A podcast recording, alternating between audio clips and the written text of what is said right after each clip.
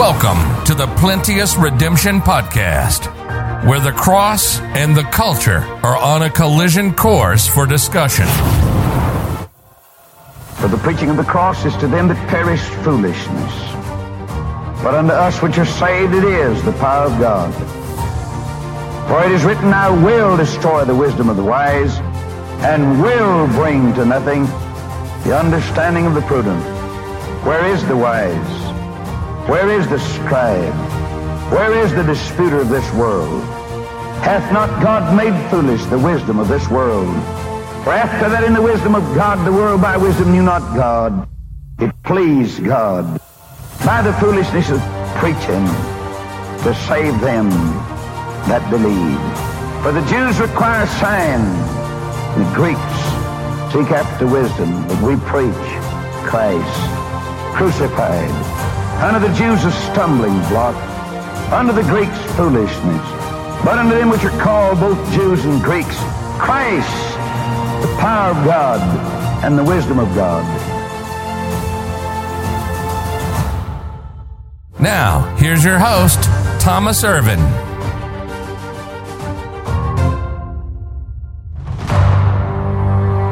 Our first lesson is going to be it's the Christian's view of God's Word.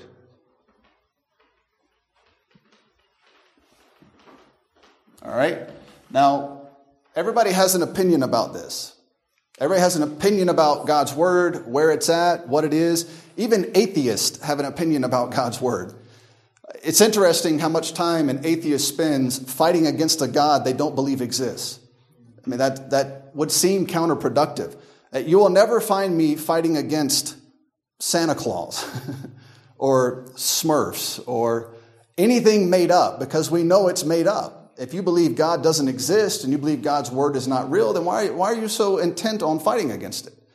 It's a, it's a silly idea, but they, they fight hard against it. Now, as Christians, we need something very important. We need guidance. Everybody needs this guidance. But not everybody has it, not everybody is willing to do what is necessary to have access to it. Turn to Psalm 119. This is one of my, my favorite passages in the Bible. Psalm 119 and verse 19. And now, think about this as, as uh, in your Bible, you're going to hear this mentioned a lot as we go through various courses. You see that a lot a colon. Or you'll see a semicolon. And you'll see commas. All right? Now, a colon is when you have two complete sentences, one on, on, on each side of the colon. And what God is doing, and what anyone who uses a colon should be doing, is taking one complete truth over here and one complete truth over here. But these two truths, these two sentences are so intertwined, you can't have one without the other. So you'll have a complete sentence here and you'll have a complete sentence on this side of it, but the two don't stand alone. That's, that's why, and to some extent, it's folly to, to only examine a verse on one side of that colon. Now, it's okay to go step by step through it, but to get the whole picture, you need both sides of that colon. All right? Now, this, this verse perfectly illustrates that. Look at verse 19. Psalm 119, verse 19. I am a stranger in the earth, hide not thy commandments from me. What does a stranger need? They need some guidance. What's the guidance God offers? His commands, His Word. We need the Word of God to guide us through this world, through this life. And without it, you have nothing. You walk into any bookstore anywhere in the world, even in Uganda, and the biggest section in that bookstore will be self help books. How to do this, how to do that, how to be happy, how to be joyful, how to be a good employee, how to be an entrepreneur. It's, it's, all, it's all geared towards better, making your life better in some way. whether it's mental, emotional, spiritual, uh, economic. Everyone's looking for something. They're looking for some guidance, something that's going to help make their life better. God said, you're, a, you're supposed to be a stranger in this earth. We are pilgrims and strangers making our way through this earth until we get to our home, which is with the Lord Jesus Christ. Until you get there, you need guidance. You need God's commands. Hide not thy commandments from me. Or, I'm a stranger in the earth. Hide not thy commandments from me. The, this person is saying, This world is strange to me. It's odd to me. I need something to help me. And the answer is the Word of God. Now, where is the Word of God? How are you going to find it? If you look in English, you'll find hundreds of books that call it calls itself that call themselves the Word of God. Which one is it? And, and this is where the fight comes in. This is where the arguments come in. This is where, even in our own circles, we're supposed to be by, by extension of Brother Keith coming here and starting his ministry here and planting churches here and a Bible school here, you, you are an extension of fundamental Bible believing churches that ascend from the United States of America.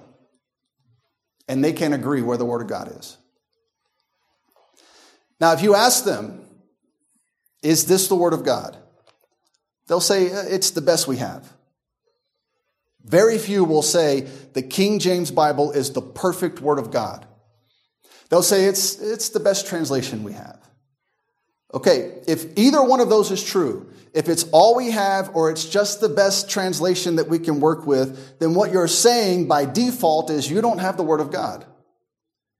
You have no guidance, you have no commands, you have nothing to refer to in order to understand what God wants, how He wants you to live, what He wants you to do. For all you know, scribal error put 1 Corinthians 15 in the Bible, which is the most clear presentation of the gospel you will find anywhere in the Word of God. And the same chapter says, If Christ be not risen, you are yet in your sins. If we can't depend on the Word of God to tell us what God says, and we've got to go to this mythological creature called the Greek, then we're in trouble. Raise your hand if you speak Greek. I didn't think so. I don't either. And the men who say they refer to the Greek, neither do they. They go to a lexicon or a Greek dictionary. They'll say, well, in the originals, um, now when you say that, what that makes the people who hear that think is that this man has the knowledge and ability and access to the originals, and he's capable of reading them, understanding them, and then telling you what it says in the originals. Does anybody here know where the original copy of the book of Jeremiah is? Anybody? It was cut with a penknife and thrown in a fire. And then what did God do afterwards? He said, Sit down, get another scroll. We're going to write the same words and we're going to add more to it. God didn't say, Oh no, that was my only copy. what am I going to do now? It's not up to, see, see uh, this battle over where the Word of God is, it, it, it's men trying to reason out the limitations of men and taking no consideration for the the, the origins of the Word of God God Himself. So, God's not limited to the ability or the capability or the inability or, or the, or the uh, fallibility of man. That, that's not a problem for God. And when you limit yourself to looking at the extent to which man could be possibly able to preserve God's word, You've mistaken the entire issue. God said he would preserve his word. That's it. All right, so you need, a, you need guidance. And the source of this guidance is the foundation for your worldview. A worldview, the way that you view the world around you. Something's going to determine that. Something's going to, to influence the way that you think about the world that you see and that you touch and that you interact with. And it's going to be your own personal opinion, or it's going to be the opinions of others, or it's going to be the Word of God. And that's what makes us so strange. we believe it's the Word of God. but we're even stranger than that. We believe this is the perfect Word of God. Without error, without mistake, you can build your entire life on it and you can bet your entire eternal existence on it. God left us, left us His Word. Now, it's going to be up to me this semester to demonstrate to you why this book is the Word of God. Because we, we, have got, we've got a couple of problems here. And, and I'm going to, you know, at the moment, I'm going to speak to um, our circle. This is what men do. They hold this book up at a, in a church and they say, Bless God, this is the Word of God. It's perfect. And everybody cheers and shouts and yells and they get all excited. And praise the Lord, they should. but go ask them why. Why is this book the perfect Word of God? Demonstrate to me objectively that that is the Word of God. And he can't do it. And that's a mistake. Because now the people who are genuinely searching and really trying to understand if, if they can't be sold to follow that man, they're not going to believe him. People get attached to personalities, and that's, that's okay as long as that personality is pointing you in the right direction. Paul said, Follow me even as I, have, as I follow Christ. So, as long as the person you're following is going to point you to the Lord Jesus Christ, that's okay.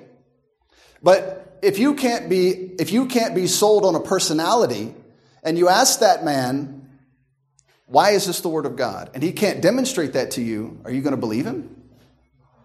Why would you? Everybody, I think everybody who, who loves the Lord wants that to be true. But not everybody has, been, has had it demonstrated to them to be true. And that's a big problem. And it's a big hangup for a lot of people. And that's, that's reasonable. That's, that's not unreasonable. But it's as much their responsibility to find out as it is for the man who said it to be able to demonstrate it to them. Every Christian has the responsibility to know the Word of God, to know where it came from, to know how it was preserved, and have an understanding of where they're going with it. You can't put that onus on someone else. so we're strangers here. We are estranged from the world's customs of morality and culture, or at least you're supposed to be. A big problem in Uganda is you get saved, you trust in Jesus Christ, then you go back with your family and continue doing exactly what you were doing before you were saved. now, that, that's a problem everywhere, but it's, your, your culture here is deeply entrenched in you. And you've got to be able to take a step back and look at, look at your cultural norms and your family norms and, and ask yourself, is this okay with God? And if it's not, you need to break from it. It's not an insult to your culture. You're insulting God when you follow in your culture in areas that are ungodly. And you don't want to do that. You want to break from the culture. Well, where would you learn to do that? What would you use to determine whether this was good or bad? Someone's opinion? Or would you go to the Word of God? Well, where is the Word of God? if we don't have the Word of God, you're in serious trouble. But we do. We are estranged from the world's religions and ethics. They get so mad at us. Why can't we just join hands and, and hang out together? we can't. We're going two different directions. How are we going to join hands? You're following a religion, I'm following the Word of God. That, that's two very distinct, different directions. And they're not going the same way. And I have no intention of following them. As strangers here, we're traveling through uncomfortable and unfamiliar territory, and we need guidance. I, use, I, I preach this verse, so look, look quickly at 1 Corinthians chapter 6 and, and we'll look at this very fast and move on. It's not necessarily part of our notes here, but it, it'll give you the idea. 1 Corinthians 6, look at verse 9. know ye not that the unrighteous shall not inherit the kingdom of God? Now, do you see that? Unrighteous. They have no connection to the kingdom of God. The kingdom of God is the spiritual kingdom which you enter when you trust in Christ. What's the opposite of the kingdom of God? Kingdom of heaven, which is the physical, earthly. All right, so he's saying here if you're unrighteous, you have no place in the kingdom of God. None. Well, that's all of us. We have no righteousness of our own to speak of, so what are we going to do? You trust in Jesus Christ, and He gives you His righteousness. That's what makes you fit for it. Now, as the passage continues, though, know ye not that the unrighteous shall not inherit the kingdom of God? Be not deceived, neither fornicators. Okay, so if you're a stranger in the earth, fornication should be strange to you. Okay, if you have been made fit for the kingdom of God, then that means you have nothing to do with fornicators. And when you see it on television or you hear it talked about or you hear it in a song or you, you see it alluded to in some way or you're given the opportunity to participate in the physical act, it should be strange to you. You should immediately be able to look at that and say, no, I am fit for the kingdom of God. And because I am fit for the kingdom of God through the blood of Jesus Christ, Fornication is strange to me. I'm at odds with the way this world thinks about fornication. They make it look beautiful. They make it sound so wonderful. Yeah, until the diseases pop up or babies start coming out, and then you find out you've offended God and He's going to cast you into hell. Where'd all the beauty go? There's a very real reality that comes with playing and toying with God. But the verse continues nor idolaters. Whatever you put before God, God says it's idolatry.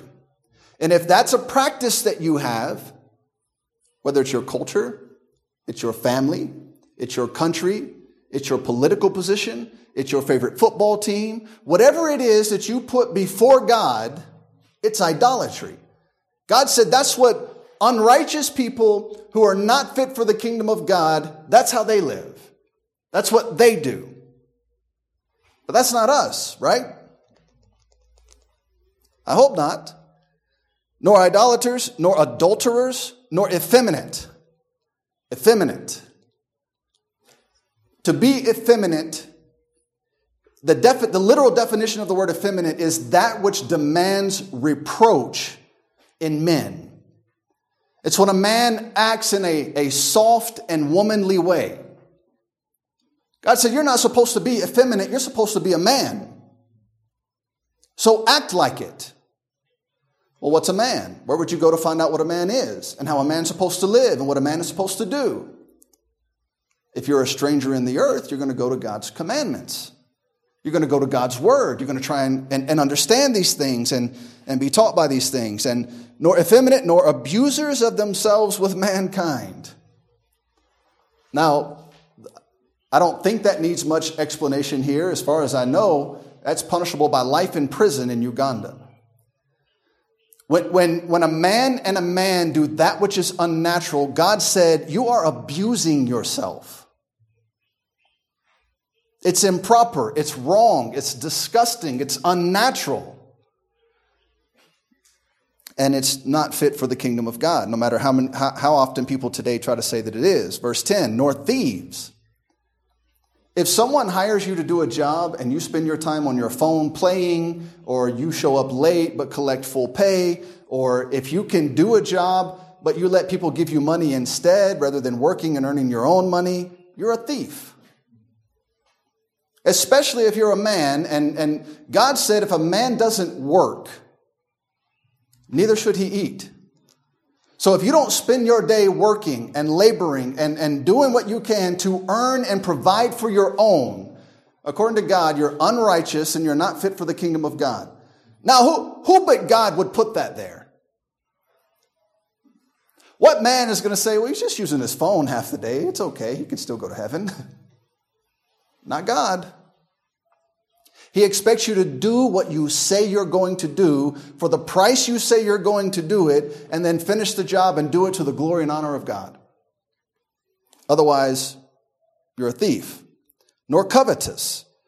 You got your eyes on things that don't belong to you or that you can't afford or that, that, that somebody else has, and, and you're so, you so desire it that it just ruins your day. That's akin to, to idolatry. Nor drunkards now, if you, if you just go witnessing right, at, right down the church driveway, you'll meet one of the, the local drunks. And that man should be able to encourage you to never take a drink of alcohol. Just one look at him and his life and the way that he lives should demonstrate to you the potential if you're going to drink alcohol. God said it's like a serpent. It's going to bite you. It's going to hurt you. You know, one of the number one causes of death between people ages 15 and 25 worldwide is alcohol. One of the most destructive forces in your home that will break up your family, that will destroy your finances, and that will ruin your children alcohol. Everybody just toys with it. There's a restaurant here in town we, we like to go to and get coffee. It's called Plot 99. It's a great place. And they're going to save the world by removing plastic.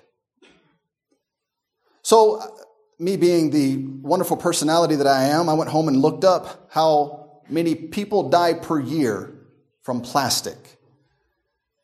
And there is no accurate estimation. They say somewhere between 400,000 and 1 million. When someone gives you a range between 400,000 and 1 million, they're lying to you. It means we don't know, but we got to make something up. And if you look at all the articles who make these claims, you'll see that what they're talking about are people who live next to landfills. you can't blame that on plastic. They live next to filth. Of course, it's going to harm them.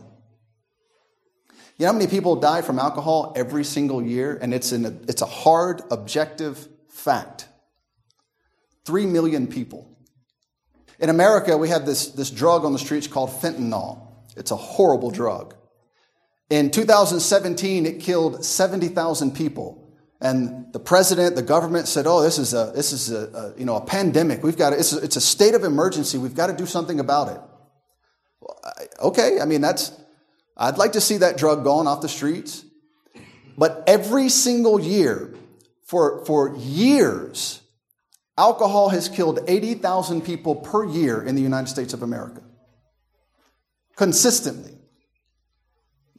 No pandemic, no endemic, no emergency. Because the people, the people in charge, they drink alcohol, but they don't shoot up fentanyl. so God said, if you're a drunkard, you're unrighteous, nor revilers, nor extortioners. None of these people shall inherit the kingdom of God. Now, as you read through that list, as a, as a pilgrim and a stranger in the earth, these things should be odd to you. You should have no, no comfort level with these things. As soon as you see them, you should immediately feel odd because we're strangers. We don't participate in these things. We live in accord with the Word of God, and we have the Word of God. As our guide, Christians believe God's Word, but we believe it is infallible. I mean, infallible means it has no error. It is perfect. It, it is, you, you, can have, you can have unbelievable confidence in it. That, that's infallible. Now, that is our position on the Word of God. That's my position on the Word of God. I hope that's your position on the Word of God. But if you say it is, can you tell me why? Can you demonstrate to someone why this book is perfect? And if that's not your position, can you demonstrate why? If you think this book has errors and problems, you're going to be able to show those to me. We go out street preaching in America, and people come up all the time. They say, you know, that book's full of contradictions. I say, good, show me one. Well, I, I don't, I don't. no, you don't know. Have you read it? Well, no, no, I haven't read it.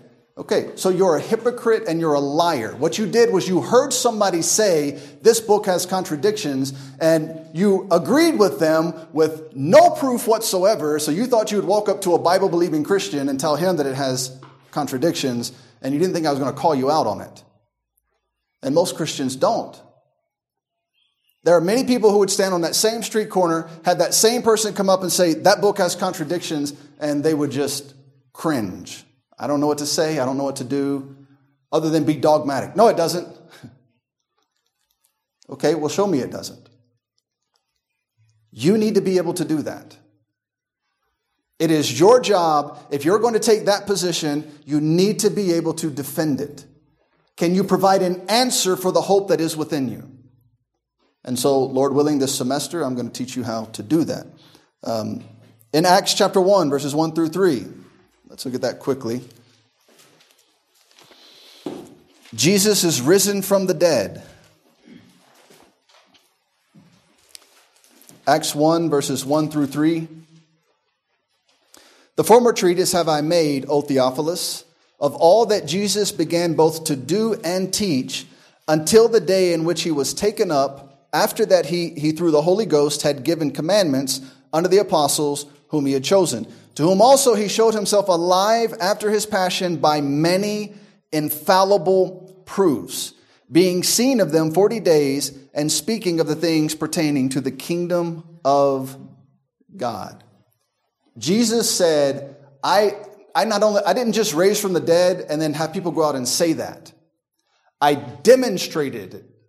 I, I made it clear to people with many infallible proofs. I showed this to be factual, credible, very real. And people today, they argue whether Jesus even existed.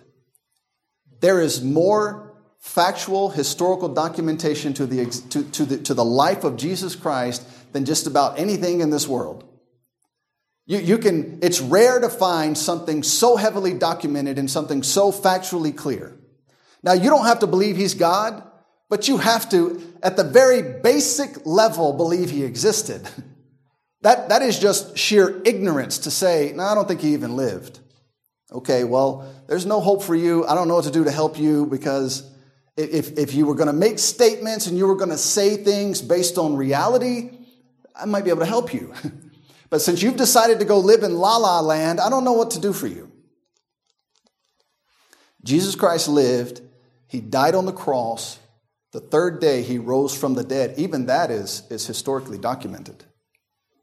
He was dead, and now we see him walking around alive. We, I, I don't know what to tell you.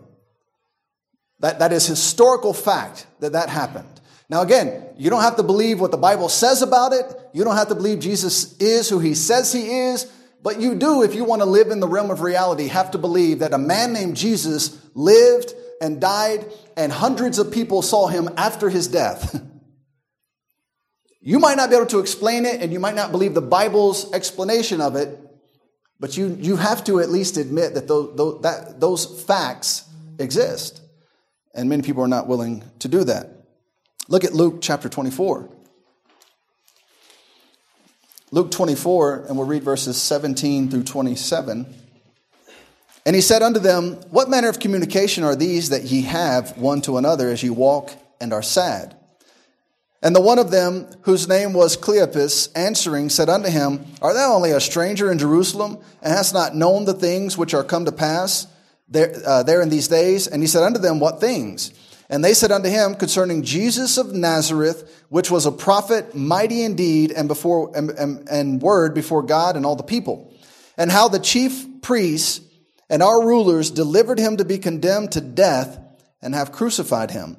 But we trusted that it had been he which should have redeemed Israel. And beside all this, today is the third day since those things were done. Now, there's a lot of there's a lot I'd like to talk about right there. Did he not tell them that's exactly what was going to happen? Uh, he, he, you know, he, he came, he died on the cross. He said he was going to come die on the cross. It was prophesied he would be nailed to a tree. What's the problem? Well, we hoped he'd be the one to redeem Israel. Okay.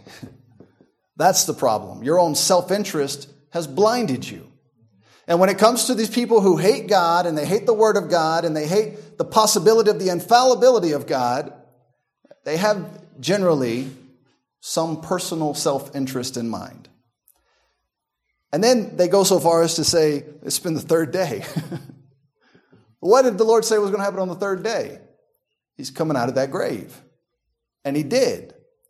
And now he's walking side by side with them. Verse 22 Yea, and certain women also of our company made us astonished.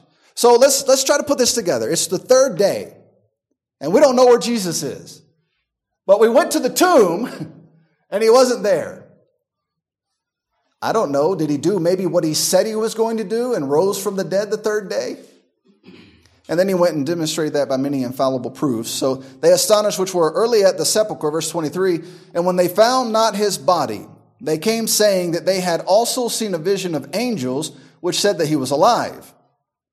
And certain of them which were with us went to the sepulchre and found it even so as the women had said, but him they saw not.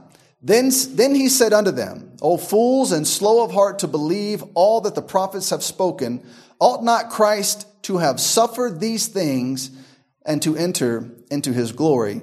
And beginning at Moses and all the prophets, he expounded unto them in all the scriptures the things concerning himself. What's this book about? What's, what's the fuss? The Bible. What's this book about? It's about Jesus. If this book wasn't about Jesus, I believe people would accept it. They'd receive it. But because it presents to them the perfect Son of God, who was sinless, who was harmless, who was undefiled, and now he expects them to live the same way, uh, we can't have that. No. I don't want any accountability over me, so I'm not going to subject myself to a book written by a bunch of ignorant men. I am, and I hope you are. Acts chapter 28, verses 17 through 24.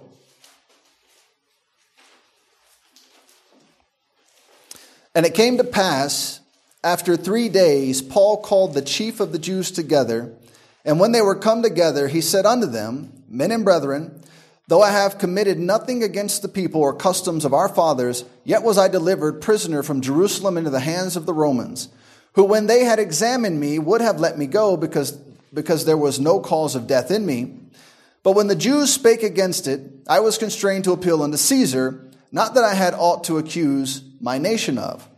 For this cause, therefore, have I called for you to see you and to speak with you, because that for the hope of Israel I am bound with this chain. And they said unto him, We neither receive letters out of Judea uh, concerning thee, neither any of the brethren that came showed or spake any, uh, spake any harm of thee. But we desire to hear of thee. Now, this is where it goes wrong. we want to hear what you have to say. The moment he begins preaching about Jesus, things go off rails. And that's everybody, everybody's a Christian, everybody's okay with Christianity, everybody loves Christianity until you start nailing down who Jesus is from the Word of God. And then nobody likes you anymore. Nobody wants anything to do with you. If you'll go out in the street and pretend we're all Christians and we all just do the same thing and believe the same thing and we just love each other and everything's okay, well, that's fine as long as you have no attachment to truth. But as soon as you start pinning things down, well, the Bible says this, Jesus is this, this is who he is, this is what he did, you're, you're a bigot. I don't want anything to do with you. so as soon as you start talking about Jesus, back to verse 22, but we desire hear of thee what thou thinkest. For as concerning this sect, we know that everywhere it is spoken against. And when they had appointed him a day, there came, there came many to him in, uh, into his lodging, uh, to whom he expounded and testified the kingdom of God, persuading them concerning Jesus, both out of the law of Moses and out of the prophets, from morning till even, evening. And some believed the things which were spoken, and some believed not. Now, When Paul wanted to tell them who Jesus was, where did he go? To the Word of God. If you want to tell people who Jesus is, where are you going to go? To the Word of God. Where is the Word of God? And why do you say that whatever you say is the Word of God is the Word of God? Can you demonstrate it to people? Can you help people understand? Can you show it to them? If you can't, you have a gap in your faith that you need to fill in. You need to build up. And so, the, the, the Bible, the Word of God, it's about Jesus Christ. Christ declared the Old Testament writers wrote under the inspiration of the Holy Spirit. Look at Mark chapter 12. So, the Word of God is about Jesus and the Lord is going to demonstrate to us that, now this is Jesus talking, right? That when the men in the Old Testament wrote, they wrote under inspiration of the Holy Spirit. This is how all the Word of God was given to us. It's no different in the New Testament. We're going to see that, Lord willing. And and this is how it was given to us in the Old Testament. Now, I understand some of this might seem basic, but we're going to, we're going to start here and we're going to build a foundation and we're, and we're going to go up from here and, and try to work these things out. Mark 12, verses 35 and 36. Mark 12, 35. And Jesus answered and said, while, while he taught in the temple, How say the scribes that Christ is the son of David? For David himself said, By what? the Holy Ghost, the Lord said to my Lord, Sit thou on my right hand till I make thine enemies thy footstool. So was this David's was this David's opinion? What king wants to elevate another man that he's never met, never heard of, he never knew the name of Jesus above himself? The Holy Spirit did. Now in Acts chapter 1, the Lord said the Holy Spirit would come, you would receive him, and then what is he going to cause you to do? Testify of Jesus. So when this man was inspired by the Holy Spirit, what did he do? He wrote about Jesus. He told about Jesus, the coming Messiah, the coming Savior, the one who's going to be elevated above even King David, Israel's great and precious King. Christ declared the scriptures cannot be broken. Look at John 10. One of the things I ask people when they come to me and they say, um, they say, you know that you know that that book's not true. You know, it's it's full of contradictions. It's got problems. And I ask them to, to, to demonstrate it to me, and they can't. Or I'll say to them, okay, uh, I'll, I'll play the game. All right, you're telling me it's full of errors. You're telling me it's full of contradictions. I'm going to assume then that you have read all the things, all the assertions the Word of God makes about itself, and you were able to prove that the, that the Bible was wrong in, in its assertions, everything that it says about itself. Well, no, I haven't done that. Well, then how can you tell me it's not true? I'm not even asking you if you've read the parts of the Word of God that talk about other subjects. I'm asking you, have you at the very least gone to the Bible, find out what it says about itself, and you took the time to prove that the Bible was wrong. Well, no, I haven't done that. Okay, then shut up. I don't want to hear what you have to say. And this is all part of intellectual honesty. That's a very important term that you need to understand and you need to know. As Christians, it's extremely important if we're going to make claims, we can back them up. Or at least be honest and say, I, I know this to be true, but, but I can't show it. I can't demonstrate it to you properly. I'm sorry. They become very dogmatic and they just shout and yell. And so you're just making a bunch of noise. You can't prove anything you're saying. And it might be right. You might be repeating what's true. But if you hear somebody say something and then you go and you parrot it and you just repeat it without verifying it or without understanding it, you're no different than the guy who heard his atheistic professor talk bad about the Bible and then come to me on the street and say, you know, that Bible's not true. He doesn't know that at all. He heard somebody say that, and then he went and he repeated that. And so you can't just listen to somebody say something and then go repeat it. You need to know. And you need to be able to explain. And you need to be able to demonstrate what you say you believe. The Bible says you are to give an answer for the hope that is within you. Not just make claims. Anybody can do that. That's what the internet is for. It's full of people just saying stuff. And you ask them, Can you show me where you got that from? Well, I, I mean, I got it from my brain. I just made it up. I don't. I didn't get it from anywhere. I, I didn't. Uh, I didn't know you were gonna like ask me to explain myself. well, yeah, you need to be able to explain yourself, and it's important to be intellectually honest. That's what intellectual honesty is. It, it's just because you disagree with someone doesn't mean you can't concede that you can't answer their objections. The more honest you'll be with them, the more they will respect you, and the longer that conversation can carry on. But when you just shout and yell and insult them because they don't agree with you, you destroy the relationship and you destroy your ability to have an honest, open conversation with that person. You don't have all the answers right now. I certainly don't have all the answers right now. I want to gain as many answers as I possibly can, but when somebody addresses me and asks me a question about something I don't have an answer to, I need to be ready to be honest. The Lord said, Thou shalt not bear false witness. When you go and you shout things that you have no understanding of, you're bearing false witness. You don't know what you're talking about. So you need to know. You need to do it all that you can to understand so that when you make the claim and someone says, Can you show me that? You say, Yes, I can. Here it is in the Bible. Here it is in history. Here it is, wherever it is. Whatever the basis of your claim is, you need to be able to back it up. Does that make sense? And if you don't do that, you're in trouble. Christ was making an argument from Scripture regarding himself. His position was that since Scripture cannot be broken, his argument must be true.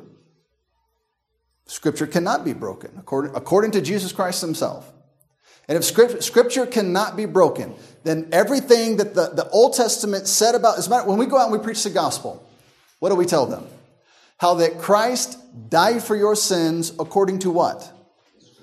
The scriptures. And that he was buried and he rose again the third day according to what? The scriptures.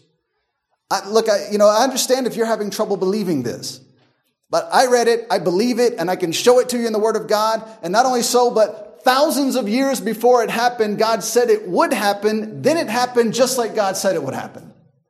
And I can show that to you historically, and I can show that to you biblically. And if none of that works for you, I will pray for you, but I don't know what to do for you. But we need to be able to show people. And, and this is what the Lord is doing. As a matter of fact, these men are not believing. Uh, you know, if you go back, if you, if you look back to what we were talking about in Luke, in Luke 24, these men don't believe. They said, he said he was going to die and raise again the third day, and it's the third day. And so people went to the tomb and he wasn't there.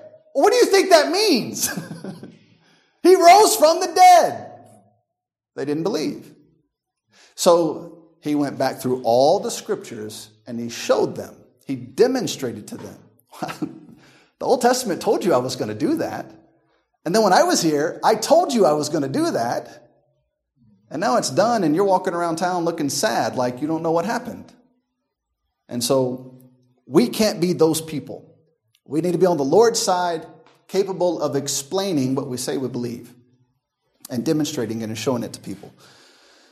So take the time and care to do that. Now, when, when we make our case against the world, on God's behalf, using Scripture to do so, we're always correct.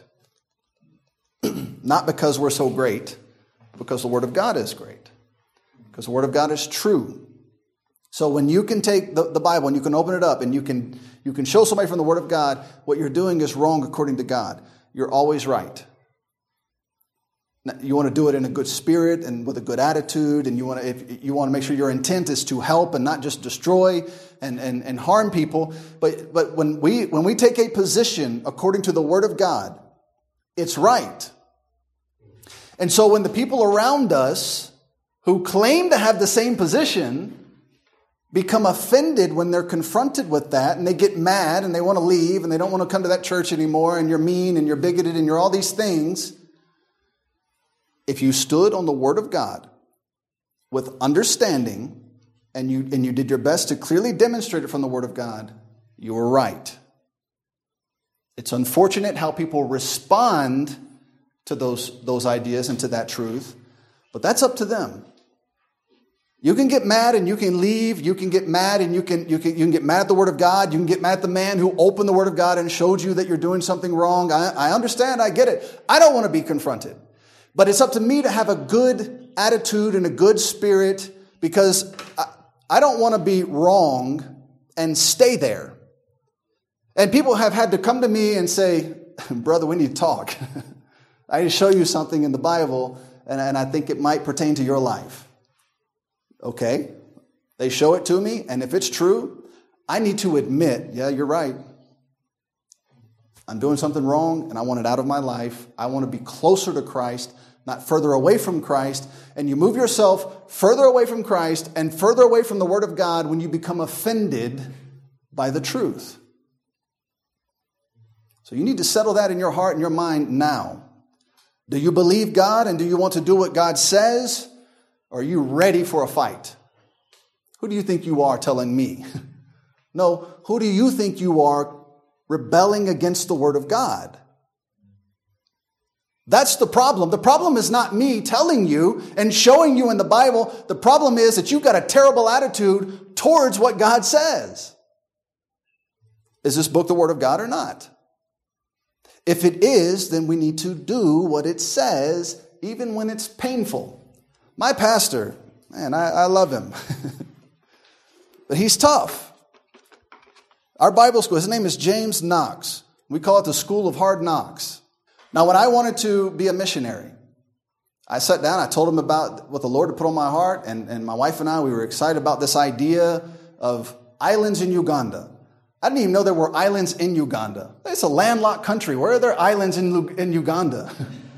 Then I learned about Lake Victoria and I learned about the Sese Islands, and that's what drew my attention to Uganda. And so I go and I tell him about it. He said, Man, I, am excited. I think it'd be great. But we need to talk about some things. okay? and he brought up flaws in my character that he wanted to see corrected before he would allow us to, to be sent out of our church and to go from church to church in America asking for money to go halfway around the world and live as Christians. That was not easy to hear. You know, I'm thinking, you know, he's going to be excited. We're going to be missionaries out of this church. He's, it's going to be great. Well, he was excited. But there were also some things that I needed to work on.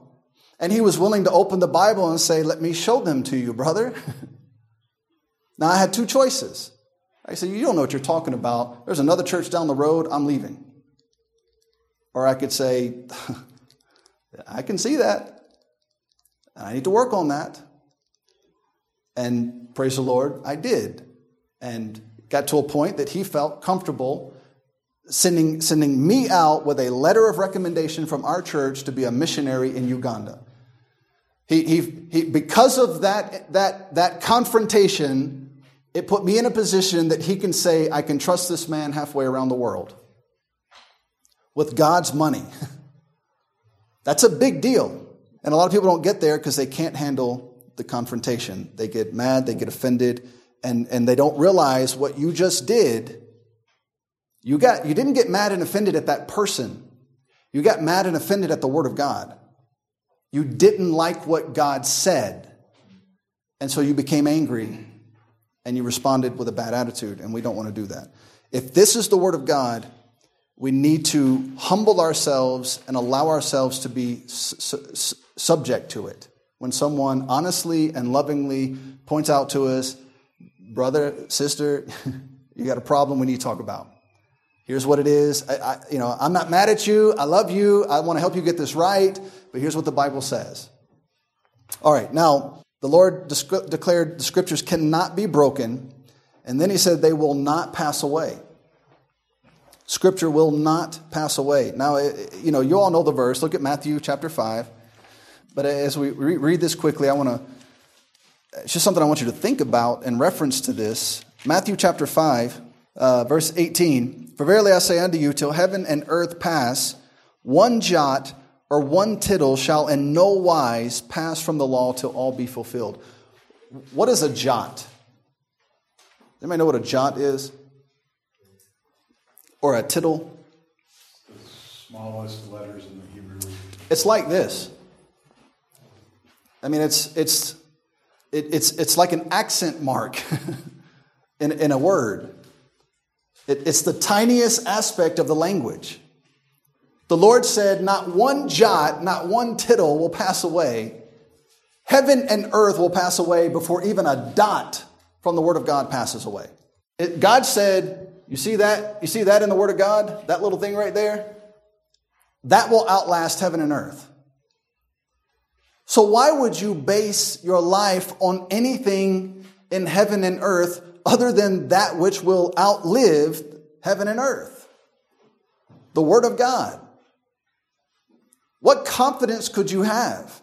I mean, we're standing on concrete on top of a massive rock. That's pretty solid, right? Some of you looked at me not so happy when you climbed that hill to come up to class. I, I thought I was going to have to call a doctor from Miss Teo. and we would have if you needed one, but this is going to pass away before one little dot in the Word of God will pass away. This building made of concrete, it will dissolve and pass away before one tiny little aspect of the Word of God will pass away. But most people will put more confidence in this rock and this concrete than they will in the Word of God. Now, in order to have the, the unshakable confidence I'm speaking of, you need to know where the Word of God is, right? You need to be able to demonstrate it to people. Lord willing, we will. This view of Scripture carried over into the New Testament as well. 2 Timothy 3, verse 16, a very common verse. All Scripture is given by inspiration of God. Now, I like to stop here. What does this word mean? All. So, which part would be excluded? Nothing. Now, you, you're like, Brother Thomas, that's, that's deep. no, I understand it's incredibly simplistic, but you don't know how many people struggle with this. Is all of it the Word of God? Every single jot, every single tittle. Every single word that God put in this book from Genesis to Revelation is the Word of God. And it was all given by inspiration of God. Look back at verse 16. Let's finish the verse. All scripture is given by inspiration of God and is profitable for doctrine, for reproof, for correction, for instruction in righteousness, and that's why everybody hates it. I mean, imagine the two side by side. Oh, it came from God. Praise the Lord. Oh, and it's profitable for reproof, correction, instruction in righteousness. Well, I don't want to be reproved. I don't want to be corrected. But that's what the Word of God is for. Now, you got two choices. You can get in this book, you can study it, you can learn it, and you can allow the book to correct you. Or you can allow your brethren who love you to say, You missed something. Let's sit down and talk about this. Let me show you where you need to be corrected. And I need to be corrected. And Brother Keith needs to be corrected. And Pastor Paul needs to be corrected. Every single one of us is subject to the Word of God.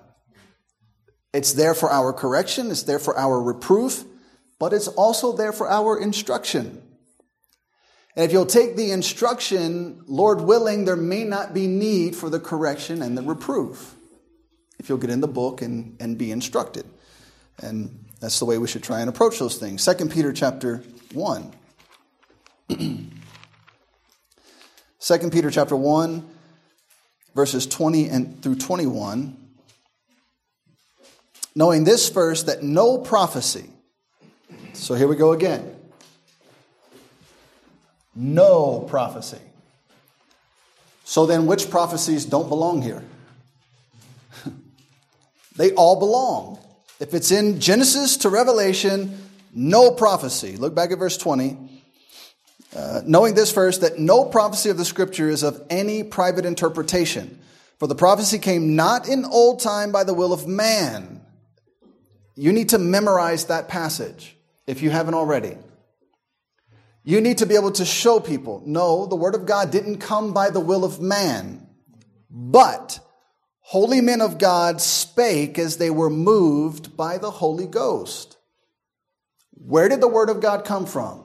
It was inspired by the Holy Ghost, and He used holy men that He moved. Holy men of God were moved. So we're going to look at this again later. We're going to, re- we're going to repeat a lot of these verses as we go through this study because they're, they're all relevant and they kind of in, they interconnect and, and build upon the foundation we're trying to build. What was inspired? The words or the men? The words. Okay? The primary argument people have to say this can't be the word of God is they say then you have to you have to believe there was a second inspiration. Well, no, I don't have to believe that. You made that up. I don't have to believe that, and I don't believe that. So when God had men record the word of, word of God, he moved them to do so. So the men are not inspired, the words are inspired. That's extremely important because what they'll say is, oh, you, so you believe in double inspiration. And I say, no, that's seminary schoolboy dogma.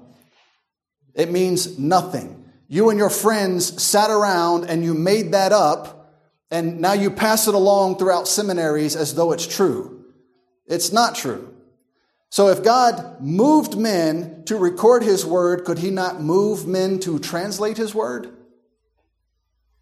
The words are already inspired. There's no inspiration necessary. You just need a movement of God. Does God not move us to preach the gospel? Does that, is God, so I'm, I'm, a, I'm a missionary here in Uganda. I just throw a dart at a map and say, okay, I guess I'm moving to Uganda, Africa. No, the Lord worked in my life in such a way as to move us where He wants us to be. So, what's the problem with Him doing that with the Word of God? He's working through men to provide the Word of God in another language, which we intend to do here. The Luganda Bible is horrendous. It needs to be fixed. So I'm depending on men, Lord willing, in this room to be used of God to help reconcile that. We're not going to say when it's done, oh, look, God, God inspired His word again. And we're going to address this in more depth um, when we get to it, if we get to it. We're not making it very far. uh, we got a lot of information to cover. So um, we'll see. We'll, we'll, we'll um, tighten things up as we need to. Acts chapter 7. Verse 38. This is he that was in the church in the wilderness with the angel which spake, uh, spake to him in the Mount Sinai and with our fathers who received the lively oracles to give unto us. Now, what is an oracle? Somebody, does anybody know? It is, but uh, there, there's something specific to, to the word. So, what does this word mean? So the oracles it's just God speaking. God gave His word. You know, this is what this is why we have to be careful. And, and again, this goes back to intellectual honesty. We say, "Oh, the Lord spoke to me." Really? Uh, in what way? Did you take your medicine today, or because it misleads people? God speaks to you through His word. Now, you know, I, I, in some of these areas, I'm in a strait betwixt two because I don't say things like this. Because I don't think I can be intellectually honest and say, oh, God spoke to me and he told me. okay, whatever you say. So, what you're saying is that you're so special, God spoke to you outside of his word. God speaks to us today through his word. We have the recorded word of God, and that's what we're going to trust. not whatever idea popped into your head and you're going to give God credit for. Because a lot of people give God credit for ideas that God had nothing to do with. I think the Lord's leading me to divorce my wife. And you wouldn't believe how many people say that and mean it. And when you create a culture where people can come into your church and say, Oh, the Lord spoke to me and he said this, you're opening the door for the Lord to tell them to do a lot of ungodly things, and there's nothing you can do about it because if God speaks to you, he must also speak to them. So we stick with the Word of God, and these oracles, according to the Bible, are lively, they're living. Look at um, uh, Romans 3. Romans 3. We have the living Word from the living God. That is a tremendous blessing. Romans 3, verses 1 and 2. What advantage then hath the Jew, or what profit is there of circumcision? Much every way, chiefly because that unto them were committed the oracles of God. So, who received these oracles? Jews, Israel. And, and uh, I don't recall the verse offhand, but uh, uh, in the Old Testament, there's a passage that says it uh, in referring to God giving his word to Israel he says that God has dealt with no other people that way. He dealt with Israel that way. And that's, that's the source of our Bible, of the Word of God. Look at Hebrews 5. Two more stops and we'll take a break. Hebrews 5, let's look at this quickly. Get Hebrews 5 and also get 1 Peter 4. So I don't want to waste any of your time. Some of you are excited to walk down that hill and back up before the next session right? Okay. No? All right. Hebrews 5, verses 12 through 14. For when for, the, for when for the time ye ought to be teachers, ye have need that one teach you again. Don't be that person. Don't, don't be the Christian that never grows, that never understands, that never, that, that, that just kind of, you just kind of, you're, you're there, you exist, right? Uh, which be the first principles of the oracles of God, and are become such as have need of milk, and not of strong meat. For everyone that useth milk is unskillful in the word of righteousness, for he is a babe. But strong meat belongeth to them that are full of age, of full age, even those who by reason of use have their senses exercised to discern both good and evil. 1 Peter um, chapter 4, verses 10 and 11. As every man hath received the gift, even so minister the same one to another as good stewards of the manifold grace of God. If any man speak, let him speak as the oracles of God. If any man minister, let him do it as, the, as, to, as of the ability which God giveth, that God in all things may be glorified through Jesus Christ, to whom be praise and dominion forever and ever. Now you put this together, all right? Jesus rose from the dead. Right? Everybody here believe that? I hope you believe that. You don't, we got, we got another problem we need to deal with. So, Jesus rose from the dead, showed himself by many infallible proofs. Where's that recorded? In the Bible, right? So then Jesus is walking with men along the Damascus Road, and what does he do? He opens the Bible and tells them from Moses all the way to here, everything concerning himself.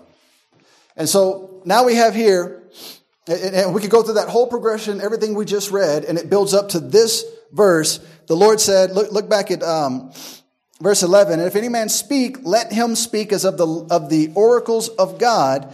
If, and then look down at the, at the uh, second half of the verse, that God in all things may be glorified through Jesus Christ. So if the Bible is about Jesus, and the Bible testifies of Jesus, when we humble ourselves and we go out and we preach Jesus from where?